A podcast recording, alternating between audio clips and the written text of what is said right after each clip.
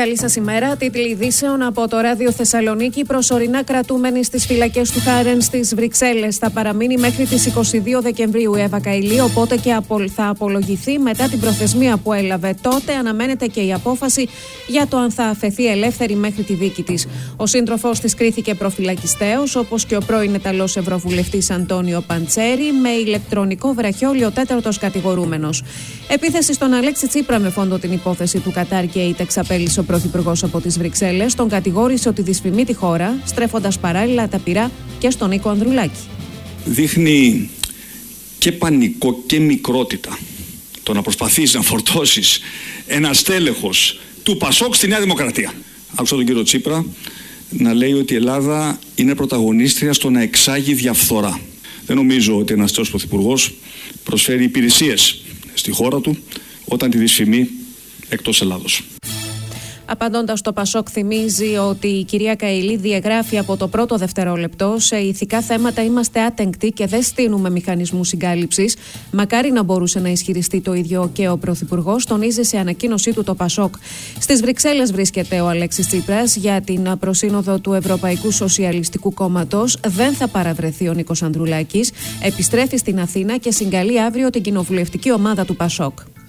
Συμφωνία του Υπουργείου Οικονομικών με τις τράπεζες για τα δάνεια. Ίσως και εντός της ημέρας να γίνουν οι ανακοινώσεις.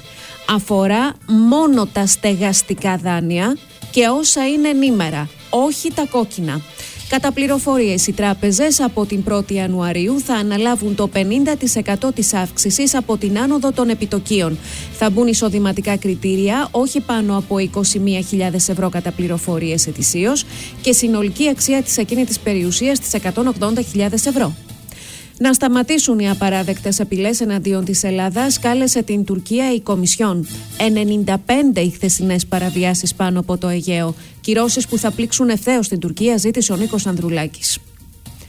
Σήμερα η κηδεία του 16χρονου Ρωμά στη Θεσσαλονίκη, εν αναμονή και της απόφασης του Δικαστικού Συμβουλίου για την προφυλάκηση ημί του αστυνομικού που πυροβόλησε τον 16χρονο.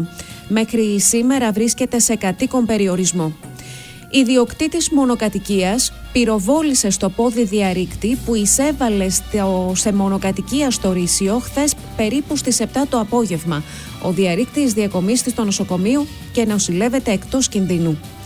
Ελεύθερος μετά την απολογία του στον ανακριτή, ο 40χρονο, ο οποίος κατηγορείται ότι τον περασμένο Αύγουστο στην Ερμού ποδοπάτησε μέχρι θανάτου ένα γατάκι.